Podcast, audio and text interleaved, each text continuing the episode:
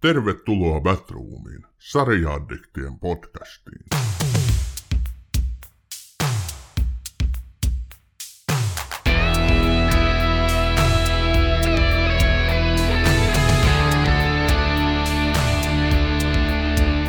Tervetuloa Batroomiin, hyvät kuuntelijat. Tänään Batroomissa on pitkästä aikaa luvassa Elämäni sarja teemajakso. Eli tässä sarjassahan käsitellään ja keskustellaan niistä TV-sarjoista, joilla on tai on ollut jokin merkitys ihmisen elämässä. Merkitys voi liittyä vaikka työhön, kotiin tai harrastukseen, tai sitten se on jollain muulla tavalla jättänyt lähtemättömän vaikutuksen. Ja tänään Batroomissa on vieraana kirjailija Tiina Raevaara. Tervetuloa Batroom podcastiin. No kiitos paljon. Se oli hienoa, tosi upeeta, että sä pääsit meidän vieraaksi. Mitä sinulle kuuluu? No, kuuluu kauheasti kirjanteko kiireitä. Se on mun yleisin kuulumisen aihe ollut tässä viimeiset vuodet, että tuntuu, että kauheasti omia tekemisiä koko ajan mielessä pyörii ja kaikesta muusta keskustelua tai kaiken muun lukeminen tai kaiken muun katseleminen, niin se on aina pikkasen semmoista levotonta, kun niin vaan omiin juttuihinsa keskittyy. Eli itsekästä kuuluu. Minä kun selvitin vähän sinun, sinun taustoja, niin mä tajusin, että sä oot paljon muutakin kuin kirjailija. Eli sä oot käsittääkseni myös tutkija, tohtori ja jopa työelämäprofessori. Mikä näistä titteleistä on kuitenkin kaikkein mieluisin sinulle? Miten sä kuvaisit itseäsi? Öö, no kyllä se kirjailija on mieluisin, ja sitten toisaalta nämä toiset roolit on usein semmoisia vähän ajoittaisia, varsinaisia tutkijan hommia en ole tehnyt aikoihin. Tohtoriutta nyt ei toki voi pyyhkiä pois.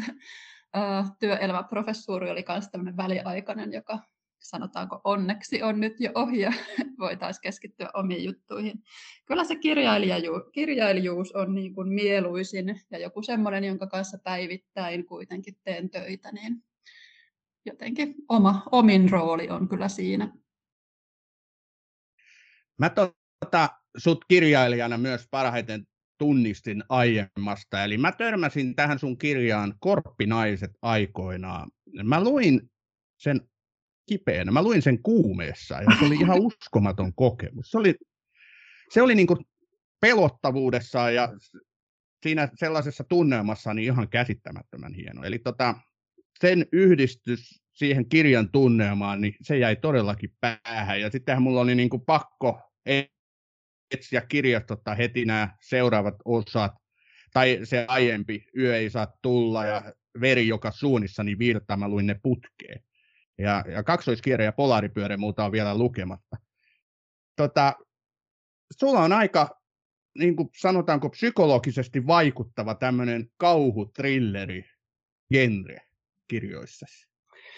No ensinnäkin oli kiva kuulla, että koit tämmöisiä pelottavia hetkiä, että sehän on aina vähän tarkoitus se pelottelu, mutta siitä ei koskaan voi tietää, että onnistuuko ihmisillä jotenkin niin pelot on kauhean henkilökohtaisia. Sitten toisaalta hauska toi kuumeessa lukeminen. Mulle kuume on kanssa sellainen, että mun unet muuttuu kauhean levottomiksi ja se niin kuin assosiointi unessa on ihan erilaista kuin terveenä. Mua on kauhu kiinnostanut jotenkin aina.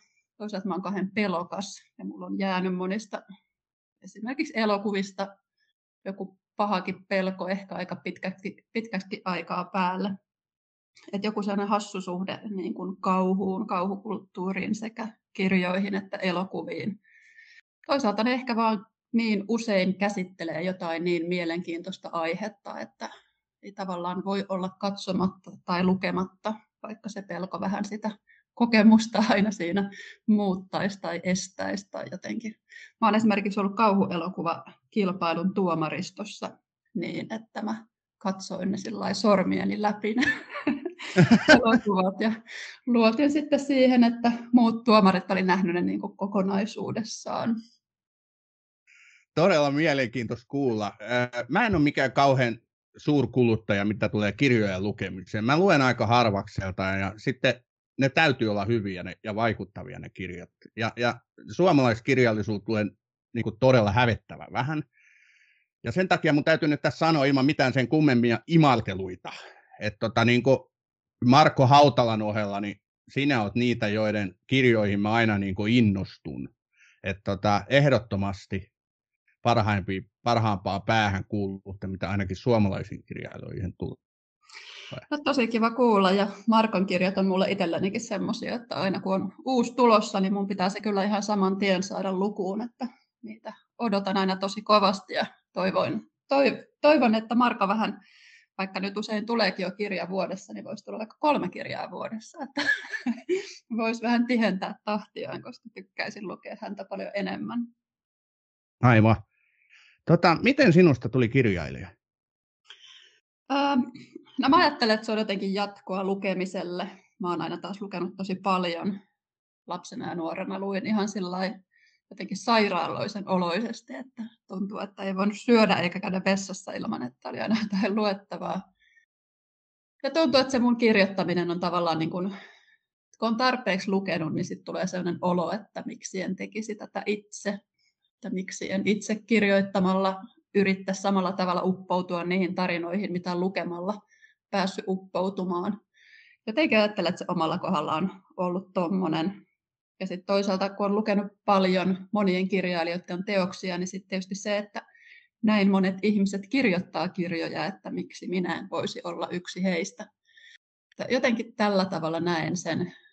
Mutta kun puhuit tuosta lukemisesta ylipäätään, niin tuntuu, että en mäkään lue nykyään mitenkään hirveän paljon.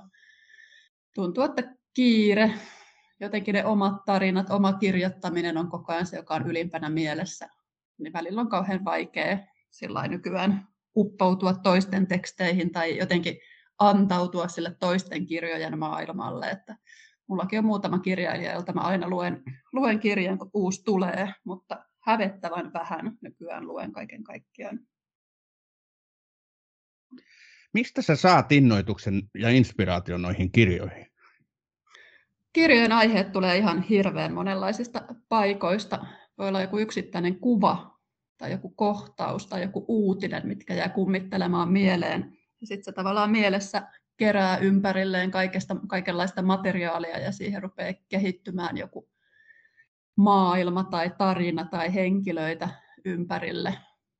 Muistan, että mun esikoiskirja eräänä päivänä Tyhjä taivas, niin lähti just tämmöisestä kuvasta liikkeelle, että siinä oli vaan sellainen ruostunut portti ja vähän semmoista kulunutta ja osittain hajonnutta kivimuuria ja niiden takana villiintynyt metsä ja sitten tämmöinen joku ihminen makas siinä portin edessä. Ja tämä oli sellainen ydinkuva, mistä lähti oikeastaan koko tarina liikkeelle.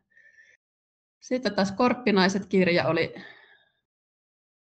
lähti no, tosi monesta liikkeelle, mutta yksi oli ehdottomasti tämmöinen, tämmöiset tutkimustulokset, joita oli tehty variksilla siitä, että parikset muisti ihmisen, joka oli liittynyt niiden lajitoverin kuolemaan.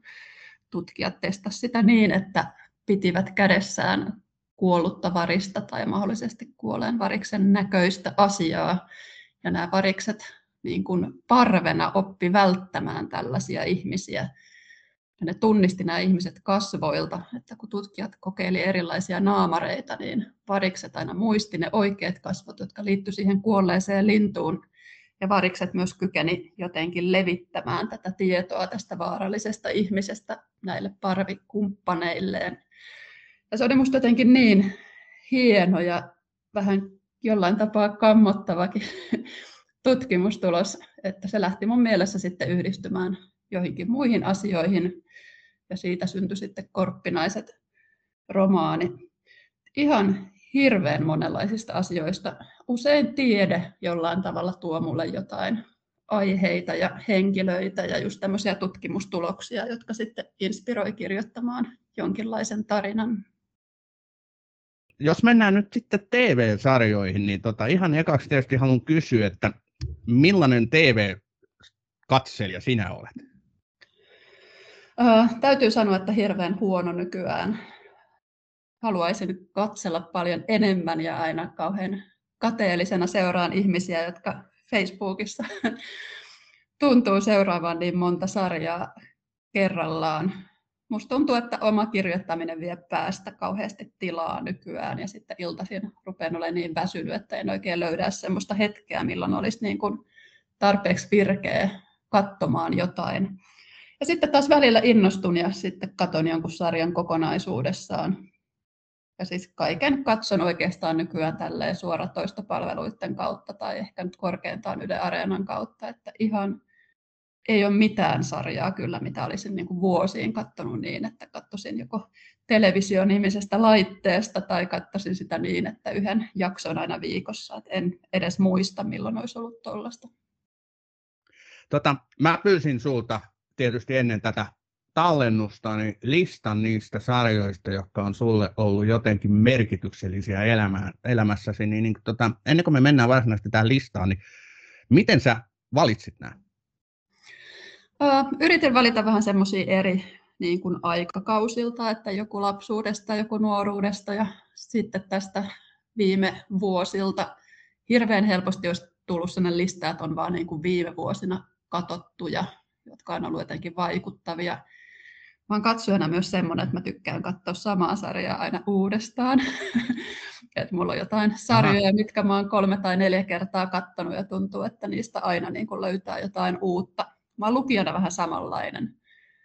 Ja toisaalta musta se on niinku, se oikeasti on aika antoisaa. Se, että ensimmäisellä kerralla huomio menee ehkä juonen käänteisiin ja sitten seuraavilla kerroilla rupeaa löytämään paljon muitakin syvyyksiä niin kuin sieltä juonen alta, kun ei tarvitse enää niin sitä juonta keskittyä seuraamaan. Että on tämmöinen jotenkin, en tiedä mikä olisi hyvä sana kuvailemaan, mutta et en niin kuin aina edes eti mitään uutta kokemusta, vaan haluan entistä syvemmälle siihen vanhaan kokemukseen. Ja sitten yritin vähän sellaisia sarjoja löytää, että niissä se merkitys mulle on ollut jotenkin vähän erityyppinen, että joku on ehkä sarjana ollut ihan hirvittävän hyvä ja antosa, ja jo, jonkun kanssa taas se itse katso, katsomiskokemus tai joku vaikka siihen liittyvä yhteisöllisyys on ollut tärkeää. No jos mennään listan ensimmäiseen, jonka sä mainitsit, eli Star Trek Next Generation, niin millaista roolia tämä sinä näyttelee, mitä äsken kerroit? No tämä on ihan ensimmäisiä televisiosarjoja, mitä mä oon sillä tavallaan fanittanut ja katsonut. Ja siis voi olla ihan hyvin ensimmäinen todellakin. Mä oon syntynyt 79 ja asunut Keravalla nuoruutteni ja jostain syystä meillä ei ollut televisiota ollenkaan silloin, kun mä olin ihan lapsi. Et mä olin varmaan kolmannella tai neljännellä luokalla, kun meille tuli televisio. Ja sitten sieltä alkoikin sopivasti just tämä Star Trek, uusi sukupolvi. Ja sitä rupesin katsomaan ja luokkakaveri katsoi sitä myös. Ja se oli jotenkin hyvin jaettu kokemus, että me siitä, siitä intoiltiin ja siitä puhuttiin paljon jotenkin tykkäsin siitä maailmasta, on ollut sellainen skifi-fani kyllä siitä lähtien. Nyt mä oon viime aikoina miettinyt, että se on ehkä ollut myös semmoinen yksi syy, minkä takia mä oon tieteestä innostunut. Ja vaikka totta kai se nyt oli tämmöinen ei niin tieteellisissä tosiasioissa pysyttelevä, pysyttelevä sarja, niin joku semmoinen eetoshan siinä oli kauhean vahvasti sellainen, niin kuin, että tutkitaan että mennään, mennään katsomaan, mitä kaikkea maailmankaikkeudessa on ja sitten tutkitaan sitä niin kuin tieteen ja tekniikan keinoin. Ja sehän on oikeastaan se, mitä mä oon tavallaan elämääni elänyt siitä alkaen. Että se on vaikuttanut muhun kyllä kauhean monilla tavoilla ollakseen ehkä semmoinen kuitenkin aika lapsellinen ja aika huonosti lavastettu sarja, että nyt kun sitä katsoo välillä uudestaan, niin lavastukset on kyllä hämmästyttävän huonoja. Joo, mun täytyy nyt kyllä hävetäkseni myöntää, että niinkin kuuluisa sarja kuin Star Trek New Generation, eli uusi sukupolvi on, tai Next Generation, niin mä en sitä hirveän paljon kattonut. Mä joitain jaksoja sieltä sun täältä, ja mä muistan ihailen kyllä niin kuin pääosan esittäjän Patrick Stewartin, niin, Oi että. Niin kuin, miten hän sitä Picardia näytteli. Hän, hän teki suuren vaikutuksen, mutta tässä oli sen sen laatusta skifiä, joka tuntui musta vähän liian lapselliselta. Mä olin ehkä silloin, tähän tuli 87-94 esitettiin tätä alun perin tätä sarjaa. Joo. Mä olin silloin teini-ikäinen, niin musta tuntuu, että mä hain sit ehkä jotain niin kuin vähän raaempaa skifiä, toiminnallisempaa tai jotain sellaista. Nykyään mä en ajattele samalla tavalla missään nimessä. Et mä oonkin miettinyt, että olisi tosi mielenkiintoista katsoa tämä nyt uudestaan tai nyt kerrankin sitten katsoa kunnolla. Joo, ainahan johonkin tarpeisiin vastaa. Ja sitten taas mulla tuntuu, että kun mä en ollut kauheasti tottunut katsomaan telkkaria, kun meillä ei sitä silloin ihan aikaisemmin ollut, niin musta taas tuntuu, että muuhun vaikutti vähän niin kuin liiankin vahvasti, että siellä oli joitain jaksoja, jotka oli niin kuin mun, mun siihen mielikuvitukseen ja katsomiskokemukseen nähden niin pelottavia, että ne sitten taas jäi muuhun vähän liikaakin vaikuttamaan että toisaalta ihan hyvä, että se oli, oli sitten niin lapsellinen. En ole varmaankaan koko sarjaa nähnyt. Mä joskus hankin mun pojalle varmaan ihan DVDnä koko tämän sarjan. Ja kyllä huomasin, että kyllä mulla on sieltä paljon näkemättä.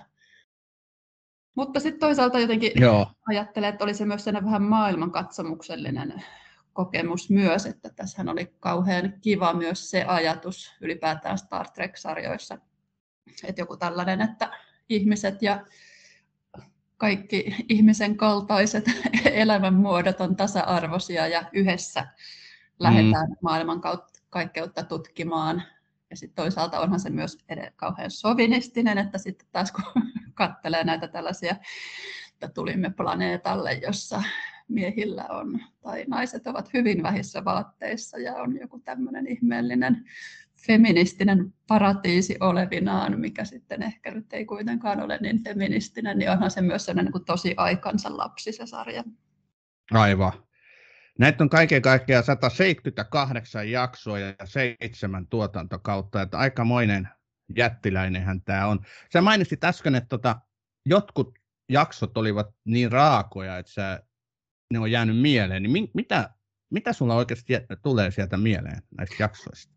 No en tietenkään yhtään nimiä muista, mutta sellainen parin jakson, siellä oli sellainen joku tämmöinen vähän pidempi kaari, että se kesti muutaman jakson yli.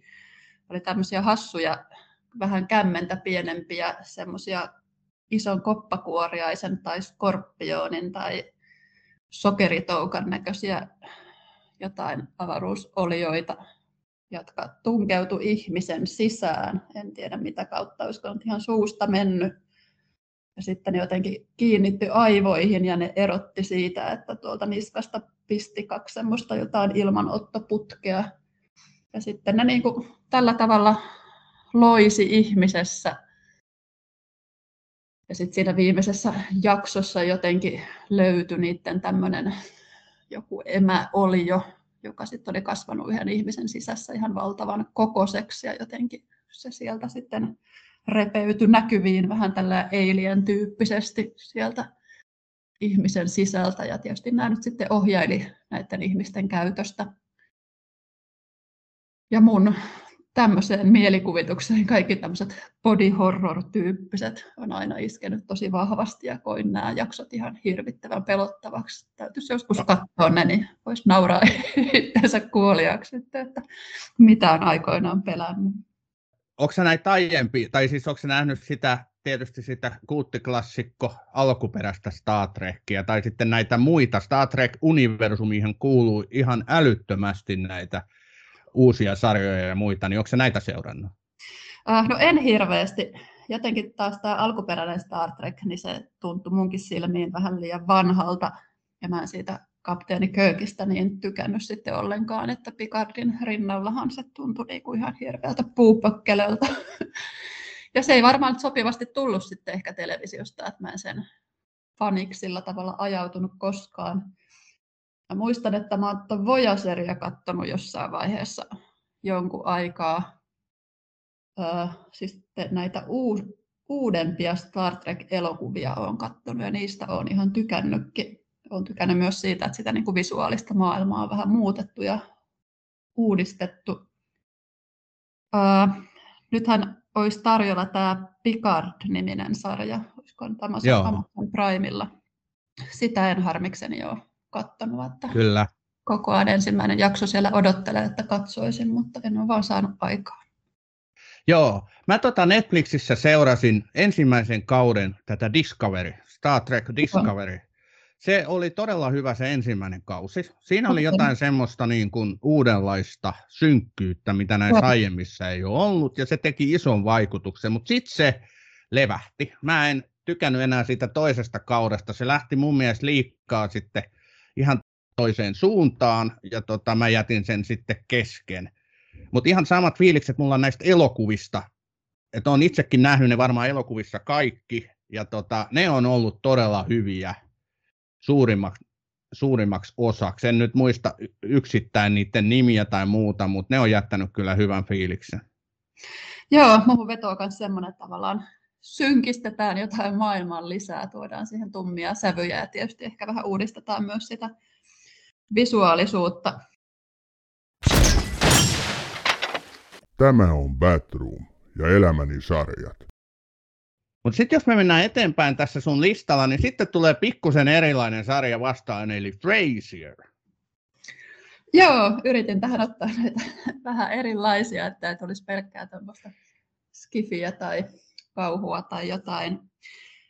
Mä oon aika vähän kattonut tämmöisiä sitcomeja, tai sitten mä oon katsonut niitä aina kauhean vähän aikaa. Frasier on oikeastaan ainoita, missä mä oon jotenkin kattavasti seurannut. Ja sitten mä jotenkin löysin sen uudestaan tuosta pari vuotta sitten. Mä olin aika väsynyt, tai oikeastaan työuupumuksesta kärsin. Ja sitten tuli mulle sellainen turvasarja siitä Frasierista. Että jotenkin se, että että saattoi unohtaa niin ulkomaailman ja oman väsymyksensä ja rasittavan arjen ja palata semmoiseen sarjaan, mitä mä oon kuitenkin joskus aika nuorena kattonut. Henkilöt on tuttuja. Frasier on kauhean hyvän tahtoinen sarja. Siitä puuttuu joku semmoinen ilkeys, mitä oikeastaan aika monessa muussa amerikkalaisessa sitcomissa on, että mä mietin, että Seinfeld on aika semmoinen niin kuin tietyllä tavalla ilkeä sarja välillä että Fraserista mm. semmoinen puuttuu. Ja sitten se oli oikeastaan yllättävän hyvin kestänyt aikaa. Että olihan siellä nyt jotain sellaisia, että, että uusi työkaveri on homo ja sitten kauhean suuri pelko on, että jos hän nyt yrittääkin iskeä Fraseria tai Nilesia, että olihan se nyt myös tämmöinen niin kuin vähän vanhaksi käynyt. Mutta yllättävän, yllättävän kes, paljon hyvin kestänyt. Ja tosiaan se niin turvasarja, että ihana, sinne uppoutua tuttujen ihmisten pariin ja nauraa yhdessä sen valmiiksi naurettujen vitsien kanssa. Mulla on ihan samat tunnelmat Frasierista. Mä en, mä en ole nyt missään tapauksessa katsonut, näitähän on 11 kautta ja Joo, 264 jaksoa ilmeisesti, niin en missään nimessä, ehkä joku 30 jaksoa on aikoinaan katsonut. Siinä 2000-luvun vaihteessa mä tähän törmäsin ja mulla oli kans ihan samoja fiiliksiä, että tämä jotenkin niin kuin lämmitti, tämä oli semmoinen kiva kotoinen sarja, minkä pari voi mennä ja naureskella. Siinä se niin tyhjensi sit sopivasti sen päivän niin kuin, stressiä tai sillä tavalla, että se, se toimi todella hyvin ja, ja kuten sä sanoit, niin tässä oli semmoinen kevyt lempeys tässä sarjassa päällimmäisenä. Mä en ole mikään hirveä sitcomien ystävä, mutta kyllä niin kuin tavallaan jopa Frasieria nostasin sitcomien yläpuolelle, että siinä on, siinä on se joku oma leimaisuus ollut aina. No on, ja siis parhaimmillaan se on ihan tavattoman hyvin kirjoitettu. Siis ne parhaat jaksot on sieltä ihan hysteeris, hysteerisiä ja jotenkin se niinku niiden vitsien ajoitus, niin se on niinku ihan mahtavaa, että pitäisi sieltä etsiä ne parhaat ja katsoa, miten ne tekee sen, että se on niinku ihan tosi taitava ja joku se hassu kummallisuus, mikä niissä henkilöissä kuitenkin on, niin se tekee siitä myös vähän, että, että se on niin kuin, ei ole ehkä niin pinnallinen kuitenkaan, mitä se sitten niin kuin helposti vaikuttaa, että niissä on jotain semmoista säryä ja herkkyyttä ja outoutta niissä ihmisissä kuitenkin. Kyllä, tämä on siis käsikirjoituksessaan nerokas ollut aina tämä sarja. Tämä on ollut eräänlainen tienraiva ja niin kuin myöhemmille, myöhemmille sitcomeille ja tämän tyyppisille sarjoille ja muillekin sarjoille. Kyllä mä niin kuin jopa Successionia, kun just katoin kolmannen kauden, niin ajattelin, että tässä on tietynlaista yhdenmukaisuutta Frasierin kanssa. Etkö niin kuin, se on, siis Frasierille on monet sarjat todella paljon velkaa. Että tätä, ja kyllähän tämä valtavan suosittu ja laadukas on ollut, kun ajattelee, että 36 Emmy-palkintoa tämä aikoinaan jopa voitti, että uskomaton sarja. Joo, ja tuota tämmöistä historiallista vaikutusta ei itse oikein osaa arvioida, että näin voi kyllä todella olla, että se näkyy monen, monen takana. Seuraava sarja sulla onkin Gilmore Girls. Ja tämä on mulle ehkä oudoin näistä kaikista, mitä sä oot tähän Joo. listaan laittanut. Kerro, mistä se kertoo? Uh, se kertoo tämmöisestä amerikkalaisesta pikkukaupungista, mikähän sen nimi nyt olikaan, Hollow jotain. Se on, kun katsoo, että ketkä siitä sarjasta tykkää, niin täytyy nyt ehkä sanoa, että tämä on tosi niin kuin naisten sarja, että mulla on hirveästi ystäviä, jotka rakastaa tätä ihan yli kaiken, mutta kyllä he naispuolisia on. Ää, tässä on pääosissa Lorelai, tämmöinen nuorehko tai kolmekymppinen nainen siinä, kun sarja alkaa. Hän on teini-ikäisenä saanut tyttären, Rory-nimisen tyttären. Ja oikeastaan tämä kertoo äidin ja tyttären elämästä, joka alkaa suunnilleen niinä aikoina, kun tytär menee, on semmoinen yläasteikäinen meidän Suomen, Suomen koulujärjestelmään nähden. Kertoo Lorelain vähän kipeistä suhteista hänen rikkaisiin vanhempiinsa hän itse joutuu vähän tälleen vähemmällä rahalla tulemaan toimeen. Se on semmoista kasvokertomusta, oman paikan löytymistä. Siinä kun tämän Rorin kasvukertomusta just tämmöisestä teini-ikäisestä yliopisto-opintoihin asti seurataan, niin siihen on varmaan moni samaistunut semmoista niin kuin oman paikan löytämisen vaikeudesta – se on myös hirveän hyvän tahtoinen. Joku sellainen, että ihmiset suhtautuu nyt kuitenkin lämpimästi toisiinsa ja yrittää tulla toistensa kanssa toimeen.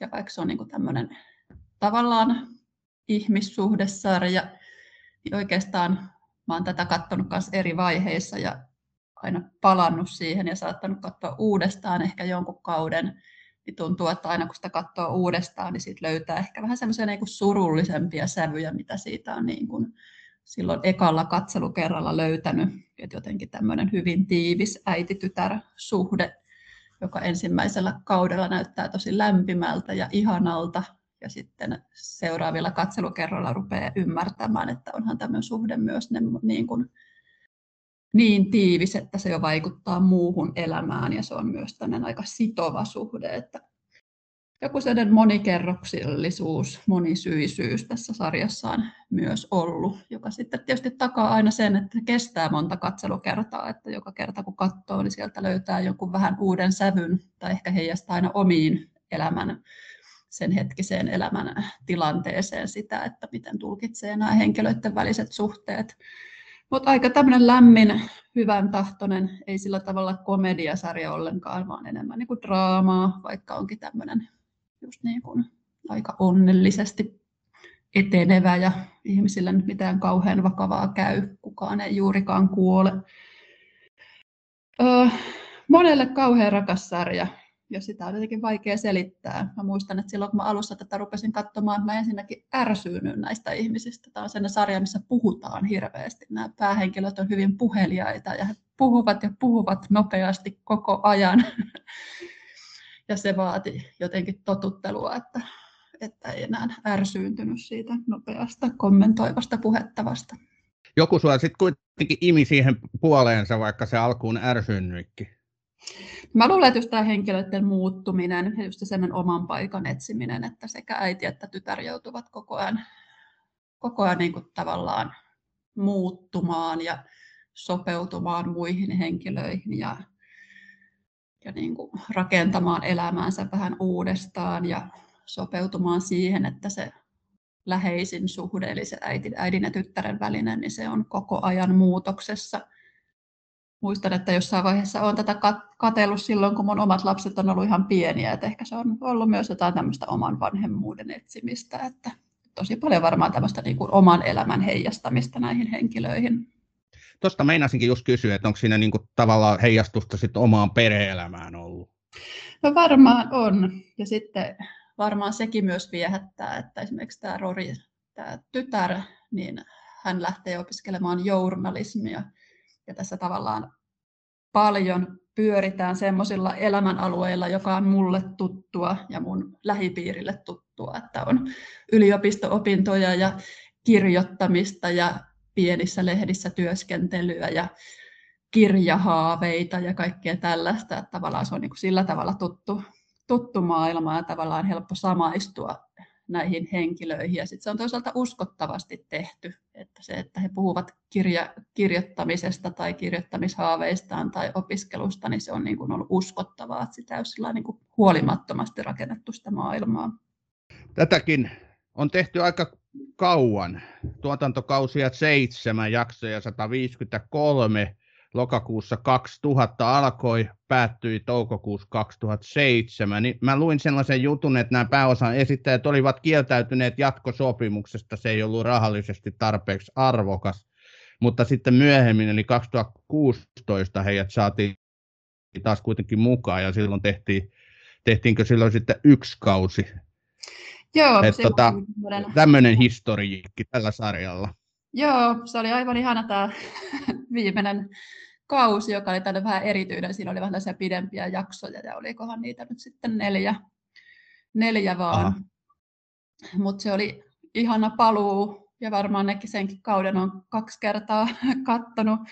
Ja jäi kyllä sekin inhottavasti kesken, että toivon, että heidät nyt saadaan houkuteltua taas sitten johonkin päivitykseen, että mitä henkilöille kuuluu, että se kyllä niin cliffhangeriin jäi, jäi se viimeinen jakso siinä. Okei. Okay. Mutta sitten jos mennään eteenpäin, niin seuraava sarja onkin taas hyvin erilainen, eli Game of Thrones. Joo, tämä nyt on varmaan monella, monen henkilön listalla ja monen katsoma. Laitoin tämän listaan sen takia, että no tietysti mä oon katsonut koko sarjan ehkä kolmeen tai neljään kertaan, ehkä ihan viimeistä kautta lukuun ottamatta. Mutta oli tosi yhteisöllinen katselukokemus, että mulle tavallaan uutta kuitenkin siinä, että esimerkiksi seurasin kauhean tarkkaan, että mitä kun tulee uusi jakso, niin mitä siitä aina kirjoitetaan. Suomessa tietysti Hesarin Jussi Aaruut kirjoitti tämmöisiä jakso, jaksospekulaatioita, mutta että seurasin paljon niistä muualtakin. Ja joku tämmöinen niin kuin yhteisöllisyys ja siellä niin kuin, että yhdessä tulkitaan, mitä nämä kaikki tarkoittaa ja mihin nämä niin kuin voisi johtaa, niin se oli mulle hirveän uusi kokemus osut naulan kantaa. Niin mullekin. Tämä Game of Thronesin merkitys omassa katseluhistoriassa on kyllä merk- tai on siis suuri. Ja kyllähän mä oon tämän ennenkin kertonut, että Batroomia ei olisi ilman Game of Thronesia, koska okay. silloin 2018 me tota, ystäväni kanssa istuttiin oluttuopillisen ääressä, spekuloitiin TV-sarjoissa lähinnä Game of Thronesissa ja sitten saatiin idea, että hei miksei me tehtäisiin podcastia aiheesta ja, ja. Niin, niin syntyi sitten Batroom podcast, mutta toi Game of Thrones on mulle elämääni, elämää suurempi sarja. Mä muistan, kun se silloin tuli, mä aloin sitä katsoa ihan vahingossa ja taisin laittaa ystävälleni tekstiviestin sen sarjan eka jakson jälkeen. Tästä tulee muuten sitten todella merkittävä TV-sarja ja niinhän siitä tuli historiallinen monessakin suhteessa. Mä oon rakastanut aina fantasiaa, mä oon rakastanut äh, skifiä, tässä yhdistyi se sellainen todellinen niin kuin synkkyys ja ja tota, aikuismaisuus, että ei ollut todellakaan mitään kevyttä fantasiaa tai skifiä. Että sano, se on mun mielestä aika hyvä kuvaus se keskimaan sopranos, että tota, mikä Game of Thronesia kuvaa. Joo, aika samat fiilikset, että just synkkyys ja semmoinen tosissaan olo ja uhka kiinnosti ja teki siitä semmoisen, minkä takia halusin seurata. Mä jotenkin vähän jälkijättöisesti sitä rupesin seuraamaan. Muistan, että monet ystävät oli sitä kehunut jo kauheasti ja katsonut sitä.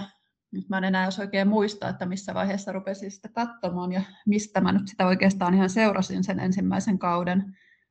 Ja se jotenkin liittyi siihen, että mä olin kipeänä ja sitten joutui makaamaan sängyssä ja piti keksiä kateltavaa ja siinä vaiheessa sitten jäin siihen koukkuun.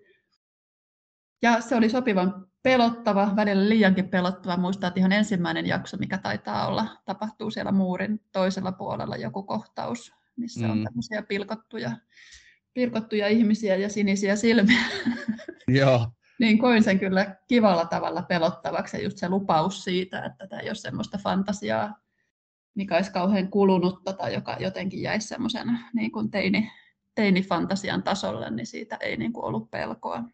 Todella todellakin totta, koska mäkin olen aina usein, kun mä fantasia lukenut tai katsonut elokuvia, että ne, mä oon tuntenut, että ne on aina kopioita tavalla tai toisella niin tuosta Lord of the Ringsista, eli Taru Sormusten herrasta, mutta sitten taas Game of Thrones toi jotain täydellisen uutta, mihin mä viehätyin sitten senkin takia, että se väkivaltaisuus ja kierroilu kaikkinensa – oli kyllä tosi vetoavaa ja nämä henkilöhahmot, joita siinä sarjassa riitti todella paljon, kuinka heitä vihas, mutta sitten taas rakasti, että jokaiseen pystyi samaistumaan, mutta sitten kun tässä oli se uskomaton yllätysmomentti, että ootapas vaan, jos rakastut johonkin hahmoon, niin seuraavassa jaksossa sitä menee pää poikki. Et ei voinut koskaan tietää, mitä tässä tapahtuu.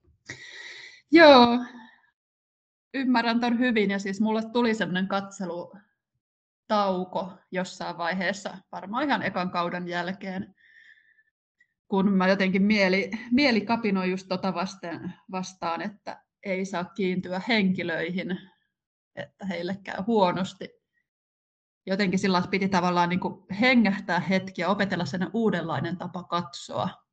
Että mun pitää tavallaan katsoa tätä suurella mielenkiinnolla, että mä en hirveästi voi niin kuin kene, kehenkään henkilöön tavallaan niin kuin samaistua tai astua tai jotenkin hänen kauttaan seurata.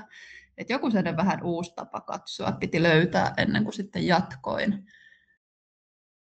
Että en tiedä aikuismaista, mutta myös joku sellainen, että tosiaan en tiedä, onko tämä siirtynyt nyt muihinkin sarjoihin tämä katselutapa. On ne saanut ainakin tosi paljon vaikutteita siitä.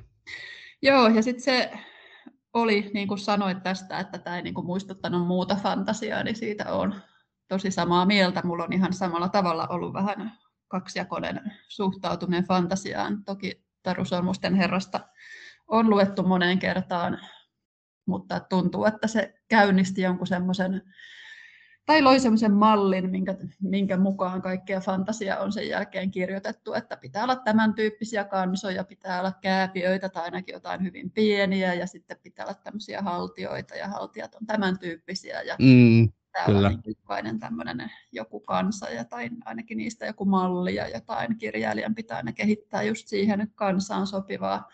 Se on ollut hämmästyttävää, mä en oikein niin edes ymmärrä, mistä se johtuu, miksi on tämmöinen, miksi ei yritetä enemmän omanlaista, miksi tyydytään tällaiseen. Että tavallaan ei mulla fantasiasta edes mitenkään ihan hirveästi ole kokemusta, koska mä niin kuin hirveän nopeasti olen lopettanut aina kesken lukemisen tai katsomisen, jos olen kyllästynyt tähän samankaltaisuuteen. Ja tämä tosiaan ei sillä tavalla muistuttanut. Onhan tässäkin nyt paljon samaa, on lohikäärmeitä ja sen sellaista, mutta jotenkin uudella tavalla ja just joku sellainen, no, mä en tiedä onko aikuismaisuus hyvä sana, mutta joku sellainen niin kuin tosissaan olo, sellainen niin kuin, että jotenkin niin kuin ihan vilpittömästi tosissaan, niin siitä tykkäsin. Onko sä lukenut nämä Tulen ja jään laulukirjat? Öö, en ole. Sekin on ollut sillä tavalla puute. Tosiaan mulla tässä fantasian kohdalla on tämmöinen iso, iso niin kuin, että en ole koskaan sitä innostunut sillä tavalla seuraamaan, mitä esimerkiksi kifiä tai kauhua olen seurannut. Öö, en tiedä, pitäisikö lukea. Ehkä sitä jotenkin saisi niistä enemmän irti, kun on katselu takana, tai sitten toisaalta saisi niin kuin sarjasta enemmän irti, kun voisi verrata sitä johonkin tai spekuloida enemmän just niitä taustoja tai miettiä, että miksi on tekijät päätynyt aina jonkinlaiseen ratkaisuun. Että silloin kun seurasi tätä sarjaa ja seurasi niitä keskusteluita, niin silloinhan aukesi myös paljon tätä, että mikä ero on kirjassa ja sarjassa, että mitä on haluttu sitten toteuttaa toisella tavalla. Kyllä, mä suosittelen ehdottomasti, että lue, koska nämä ei ole yksi yhteen sarja ja kirjat, mikä on ihan tietoinen valinta. Martin itsehän osallistui kyllä sarjan niin tuotantoon, käsikirjoittikin yhden jakson ja antoi tietysti konsultaatiota sitten tälle Benioff Vice-kaksikolle, joka käsikirjoitti pääosassa Game of Thronesia, mutta, mutta varsinkin tämä loppupuoli, joka nyt sitten hardcore-fanien mielestä meni metsään, eli tämä kahdeksas kausi, joka sai sitten kyseiseltä porukalta murskatuomion, niin tota, väitetään, että Martin ei missään tapauksessa itse tähän olisi tähän ratkaisuun suostunut, mutta se jää nähtäväksi, koska se on edelleen kesken se kirjasarja ja mä oon ainakin epätoivoinen jo sen suhteen, että saako se Martin sitä ikinä valmiiksi. Joo, siis se, että mitä niin kuin ymmärsi, että mitä on eroa, mua esimerkiksi jäi kiehtomaan hirveästi se, että tämä Caitlin Starkin kohtalo, kun kirjassa ymmärsin, että hän muuttuu eräänlaiseksi eläväksi kuolleeksi ja tulee sieltä kostamaan. Ja se oli jotenkin kauhean kiehtova yksityiskohta. Ja jotenkin Kyllä. En ollut sitä tosiaan itse lukenut, että ihan vaan tällä niin kuin tavallaan kuulopuheiden perusteella. Mutta siinä vaiheessa, kun oltiin sarjaa, niin sitten toivoin, että se niin kuin toteutuisi ja hän sieltä vielä, vielä jostain saapuisi tällaisena mun mielestä tässä sarjassa oli muutenkin hirveästi kyse tällaisesta elämän ja kuoleman rajan vedosta ja rajan liikkumisesta, että se olisi kauhean hyvin sopinut. Uh, mulla on paljon ystäviä, jotka on lukenut kirjat ja jotka on ollut kauheita faneja jo ennen tätä sarjaa tai televisiosarjaa. Ja sekin on ollut mielenkiintoista tarkkailla, että miten he ovat suhtautuneet ja millä mielin ovat odottaneet ja varmaan se odotus on tavallaan ollut vielä suurempaa kuin mulla, kun mulla ei tähän ollut mitään sellaista suhdetta ennen kuin televisiosarja alkoi, että tavallaan niin kuin puhtaalta pöydältä pääsin katsomaan, enkä tiennyt, että mitä voisi olla tulossa ja mitä kaikkia olisi odotettavissa. Että varmaan se on, kun on lukenut valmiiksi, niin ollut semmoista hyvin melkein epätoivosta se, kun odotetaan loppua ja mietitään, että mitä televisiosarjan tekijät on siellä milloinkin päättänyt toteuttaa ja miten. Aivan. Mä vielä sen verran, kun sä mainitsitkin tuossa alussa, että tässä oli semmoinen yhteisöllisyys vahvasti läsnä ja tämä oli ennen kuulumatonta. Tähän siirtyi, tai liittyi semmoinen valtava fanikunta Suomessa, joka tosiaan mainitun Jussi Arutin johdolla, jos näin voidaan sanoa, niin spekuloi tämän sarjan ja jaksojen tapahtumia. Sieltä löytyi niin uskomattoman hienoja yksityiskohtia, mitä nämä keskustelijat toi niin kuin esiin, joka sai sitten ihan sen kyseisen jakson niin ihan uuteen valoon ja merkitykseen. Ja, ja siellä oli monta semmoista niin spekulaatiota, mikä lähti jo ensimmäiseltä kausilta liikkeelle, minkä fanit niin tajusivat, että tämä voisi johtaa vaikka tohon. Ja sitten ne piti paikkansa. Ja että tämä oli niin, kuin niin hienoa seurata sitä. Täytyy myös mainostaa, että tota, mehän tehtiin Game of Thrones-jakso silloin 2019 keväällä Batroomin ja Jussi Arut oli meidän vieraana, että kuuntelijat, jos ette ole sitä vielä kuunnelleet, niin kuunnelkaapa. Se on tosin seitsemännen kauden jälkeen tehty, eli se viimeinen kausi oli vielä tuloillaan. Täytyypä itsekin kuunnella ja jotenkin palata taas näihin tunnelmiin. Joo, mä mietin paljon sitä niin kuin spekuloinnin suhdetta siihen, että vaikuttaako se tekijöihin, haluavatko he niin kuin vastata fanien odotuksiin, että kasvaako ne odotukset jotenkin niin valtaviksi, että niihin ei koskaan pysty vastaamaan. Siis ylipäätään hyvän lopun kirjoittaminen on ihan tavattoman vaikeaa, oli sitten kyseessä kirja tai elokuva tai televisiosarja. Tai jotenkin se, että voiko niihin edes vastata täydellisesti tai jotenkin tyydyttävästi. Mutta olihan se viimeinen kausi, siis kaiken kaikkiaan siinä oli kiireesti tehdyn maku, ja sen niin kuin, että mm. juostaa nyt loppuun ennen kuin rahat loppuu. Mutta eihän se niin kuin, että ne spekulaatiot oli paljon, tosi paljon kiinnostavampia, mitä se, niin kuin, mitä se sarja sitten pystyi lopulta toteuttamaan. Että siinä kyllä hukattiin ihan hirvittävän monta asiaa siinä lopussa. Näin on. Oli se mullekin pieni pettymys, mutta mä katoin sen toisen kerran, niin se jotenkin tuntui paljon paremmalta. Et en mä sitä pidä niin kuin missään tapauksessa täysin epäonnistuneena sitä lopetuskautta. Mä oon en... ihan samaa mieltä kuin säkin, että et, et tämmöisen ki, äh, siis sarjan, näinkin jättimäisen sarjan opetus on mahdoton rasti. Et vaikka ne oli ne Benionfi ja Weiss tehnyt mitä, niin se ei olisi ihmisiä niin kuin tyydyttänyt. Että tähän oli luotu niin valtaisat odotukset spekulaatioineen ja muineen, että ei ollut niin kuin voitettavaa, oli vaan epäonnistuttavaa, voidaanko sanoa näin. No just näin, ja siis en mäkään sitä mitenkään ihan hirvittävän huonona pitänyt, että siinä oli joitain jaksoja, jotka oli ihan todella loistavia, joita siis katsoi ihan sillä ihokarvat pystyssä kyllä koko, koko jakson ajan, että oli ihan, ihan niin kuin mahtavaa. Ja siis onhan tämä asetelma ollut tosi vaikea. Ylipäätään, jos haluaa vaikka kirjailijana kirjoittaa hyvän lopun kirjaa, niin oikeastaan se loppu täytyy tehdä ihan ensimmäisenä. että täytyy niin kuin ensin kirjoittaa mahtava eeppinen loppu ja sitten vasta lähtee liikkeelle siitä, että miten sinne päädytään.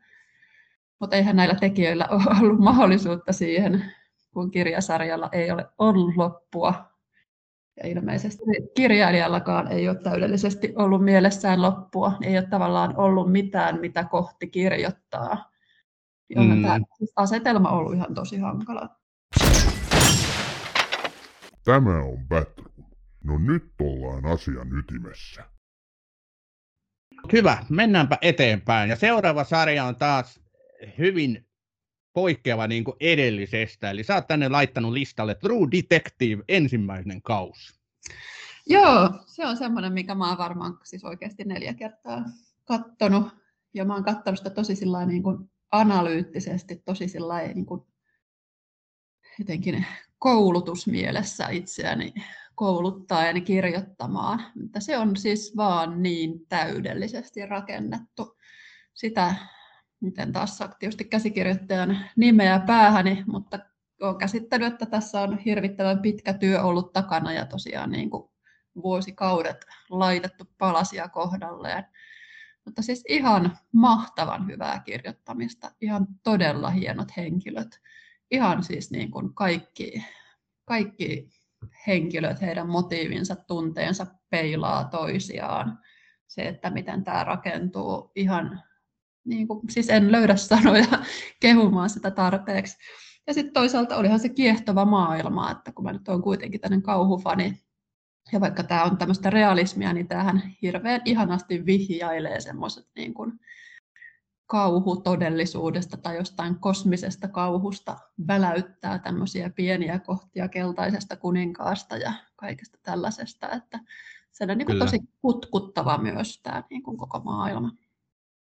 Sä käytit täsmälleen samoja adjektiiveja, niin kuin mäkin olen käyttänyt tässä sarjasta aina. True Detectivistäkin löytyy jakso Batroomissa, kannattaa kuunnella. Se nimi, jota sä hait, on Nick Pissolaatto, joka on siis Joo, tämän sarjan niin. luoja ja käsikirjoittaja. Ja mä tota, kyllä nostan myös hänet niin kuin äärimmäisiin korkeuksiin, mitä tulee niin kuin taidokkaaseen käsikirjoittamiseen, että tämä True Detectivein ensimmäinen kausi, sehän mielletään, että se on yksi kaikkien aikojen parhaita TV-sarjakausia. Olen täsmälleen samaa mieltä, kun puhutaan poliisisarjojen, rikossarjojen niin kuin parhaista, niin True Detective on aina niillä listoilla. Tästä on paljon isompi kuin pelkkä rikossarja. Että tässähän on se mystisyys, tunnelma, henkilöhahmot, heidän dialoginsa, kaikki se, mitä tässä niin kuin yhtä aikaa kehitetään ja, ja nivotaan yhteen, niin se on aivan käsittämätön tota yhdistelmä. Tämä on upea sarja, tai upea kausi nimenomaan tämä ensimmäinen kausi. Joo, toinen kausihan oli pettymys ja mä en koskaan sitä katsonut kuin puoleen väliin. Tosi mä oon mielestäni yrittänyt kaksi kertaa katsoa sitä, että mä oon ehkä kaksi kertaa katsonut sinne puoleen väliin. Kolmas kausi oli taas hyvä, sen on katsonut kahdesti, mutta ei se nyt ihan tuolle ykköselle vedä vertoja kuitenkaan siinä niin kuin kokonaisuudessaan. Niin, tämä on semmoinen antologia, eli kaikki kaudet tulee hahmoineen ja tarinoineen niin kuin eroamaan toisistaan. Joo. Mä ihan samaa mieltä, että kakkonen oli niin kuin syvä pettymys, kolmonen oli taas niin kuin pilkahdus paremmasta, eli Joo, Ma- just näin. Mahershala Ali vetää siinä aivan huikean hienon roolin, että tota, et ehkä kun sieltä todennäköisesti jatko on tulossa, mä, mä toivon, että se Pissolaatto, hän on nyt kaksi, kolme vuottakin kohta keskittynyt sen seuraavan kauden käsikirjoittamiseen, että sieltä tulisi sitten taas edes lähelle sitä ykköstä nouseva. Voi olla mahdoton rasti, että kun sä oot kerran niin kuin päässyt sinne huipulle, niin sieltä ei ole mut, mikään muu matka enää kuin alas, mutta tota, toivoissa on hyvä elää. No on, ja just se, että lähtee kopioimaan sitä, sitä niin kuin ensimmäistä kautta, niin eihän se varmastikaan niin, mm. niin onnistu. Että kyllä se kolmonenkin onnistuu sitten ehkä siinä, että se on jotain tarpeeksi erilaista. Että se, jos yrittää kopioida, niin usein Todellakin. on kalpea, kalpea kopio vaan siitä suuresta onnistumisesta. Mutta siis noin täydellistä kirjoittamista, noin täydellistä, täydellisiä henkilöitä, niin eihän niihin usein tai koskaan oikein törmää. Totta kai siinä sarjassa myös jotenkin ehkä harmittaa, kyllähän se toistaa nyt tällaisia, että naiset ovat kauniita kuolleita ruumiita jossain ja miehet ovat sitten jotenkin kokonaisempia henkilöitä, että voihan sitäkin niin kuin kritisoida, mutta että jotenkin jokainen asia on siinä niin mietitty ja se, miten tämä pää, pääpari, nämä Rast ja Maat täydentää toisiaan ja ovat niin kuin toistensa vastakohtia ja ovat oikeastaan täsmälleen päinvastaisia, mitä yrittävät muiden antaa ymmärtää, niin siis ihan niin, kuin, niin mahtavaa. Tietysti hyvä näyttelijä, näyttelijätyö myös, että kaikki osuu kyllä kohdalleen. Joo, tässä oli hirveän hyvä onni myöskin siinä, tai no se oli tietoinen valinta, että nämä kyseiset näyttelijät Matthew McConaughey ja sitten Woody Harrelson saatiin näihin rooleihin, että tota, kyllä niin kuin he, he vetää niin sen hienosti nämä roolinsa läpi, että par, mikään muut näyttelijät ei olisi varmaan samaan pystynyt, että varsinkin toi McConaughey, joka Rusty Callia näyttelee, niin ihan mieletön suoritus. Joo, no onhan siitä tullut sellainen kulttihahmo kyllä ihan, että, että kyllä. Sarja kyllä kestää katselua ja varmasti puheissa ja opinnäytteissä ja vaikka missä saa paljon analysointia osakseen vielä vuosienkin päästä. Kyllä, mä sen verran tässä knoppitieto ehkä tiesikin, että, että Matthew McConaughey, kun sitä rooliaan halusi ihan väen väkisin, hän kirjoitti 450 sivuisen niin kuin, tota, kirjoitelman sen hahmon niin kuin, taustoista, millaiseksi hän haluaisi sen Rusty Callin. Ja se teki vaikutuksen sitten tota, siihen pissolattoon ja sitten tämä McConaughey siihen valittiin. Että tota, et, et tämmöinen tarina siinä taustalla. Joo, en sivumäärää kyllä tiennyt, että tiesin, että hän siihen kovasti halusi, mutta en tiedä, tämmöisestä kirjoitelmasta en ollut kuullut. Mutta sen verran on pakko kysyä, kun mulle tuli nyt oikeastaan ensimmäistä kertaa kun tämän listan sain ja mä näin että True Detectivein ensimmäinen kausi ja heti nousi mieleen ne tunne, se tunnelma siinä sarjassa. Sehän on niin kuin se tunnelma uskomattoman hieno. Niin mulle tuli mieleen kyllä, että sun kirjoissa on paljon tämmöistä tunnelmaa. Oliko tämä niin kuin sen takia tässä listalla, onko tämä ollut sulle inspiraationa kirjoihin? Uh, no kyllä se on yrittänyt olla siinä niin kuin eheydessään ja siinä, miten palikat osuu kohdalleen, mutta eihän sitä tietenkään voi niin kuin kopioida. Ja siis tunnelmahan siinä on ihan niin. älyttömän niin. hyvä, siis alkaen siitä ympäristöstä, missä tämä tapahtuu. Se jotenkin nämä tämmöiset, tämmöiset suot ja mm. mistä näitä nyt kutsutaan, niin siis se on jotenkin niin, niin ainutlaatuinen, semmoinen omalaatuinen, että eihän sitä voi kopioida mutta totta kai sitä voi yrittää kopioida niin, että yrittää saada yhtä ehjän vaikutelman jostain muusta, jostain toisesta ympäristöstä.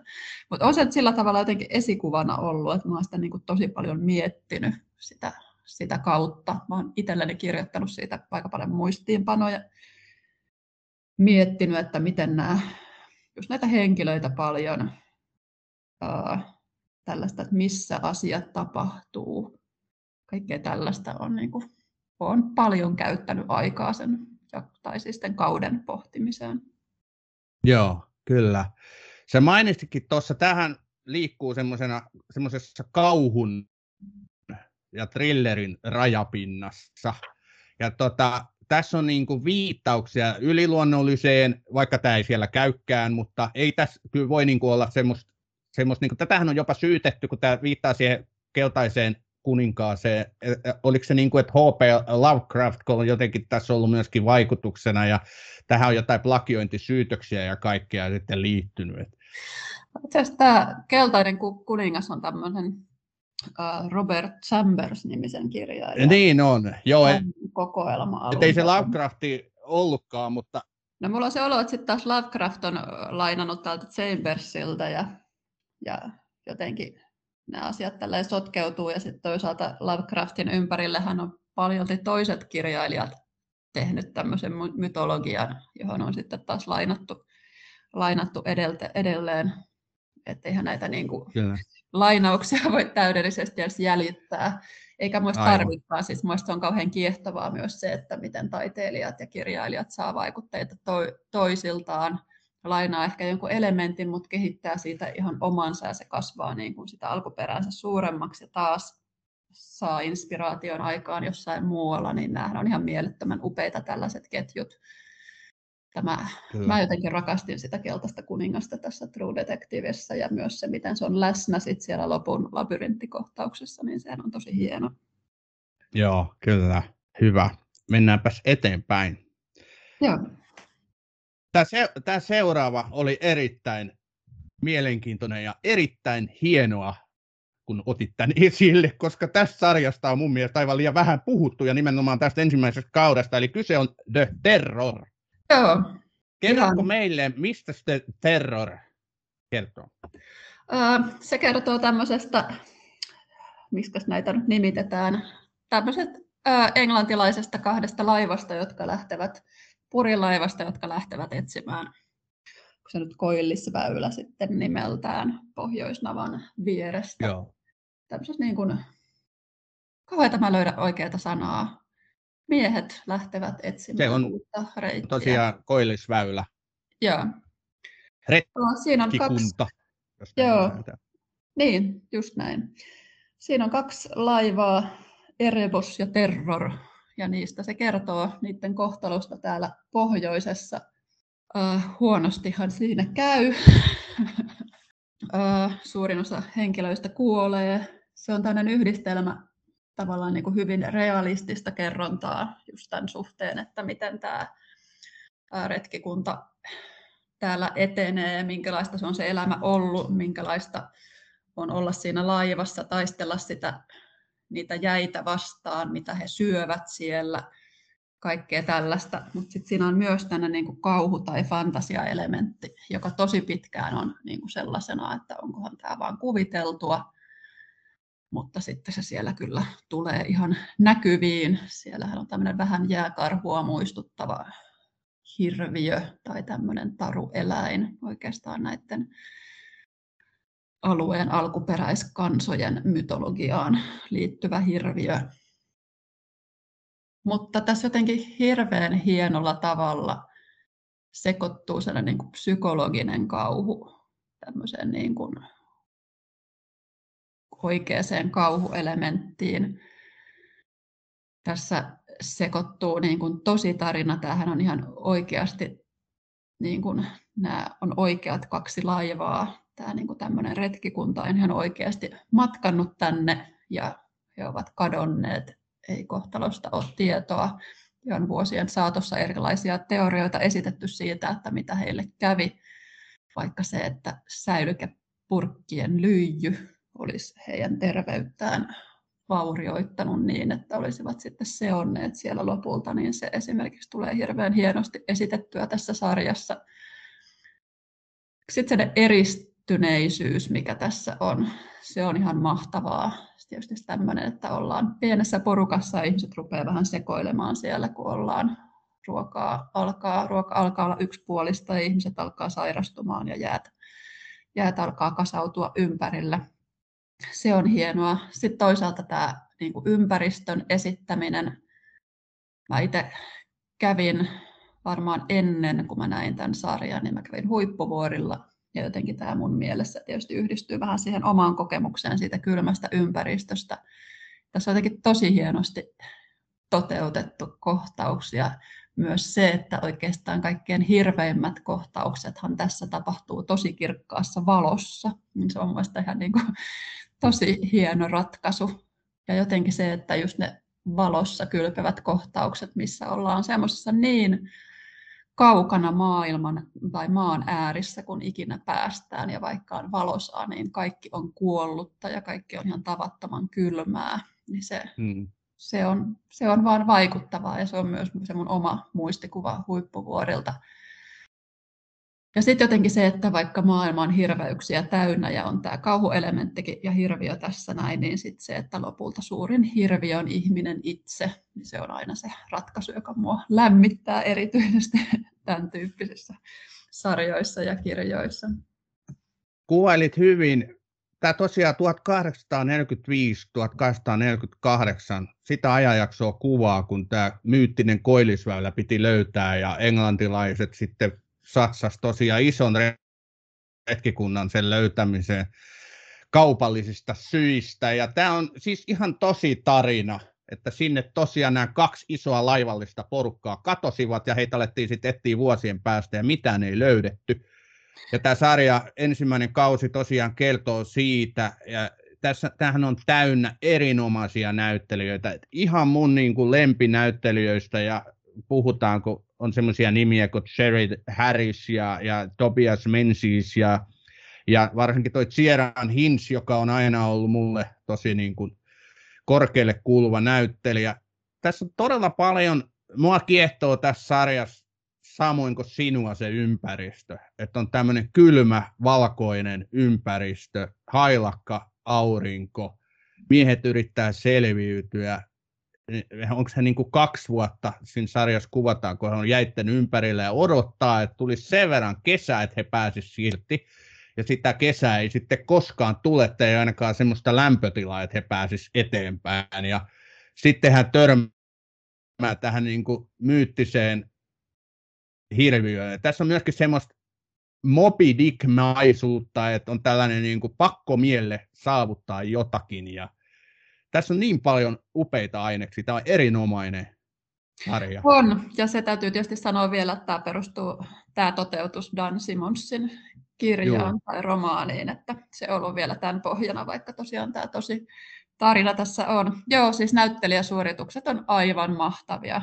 Siis niitä niin kuin todella mielikseen seuraa, että just tämä Sieran Hinsin, ää, ketä sitä nyt esittää, John Frankliniahan tämä nyt esittää tässä, tässä, joka johtaa tätä retkikuntaa.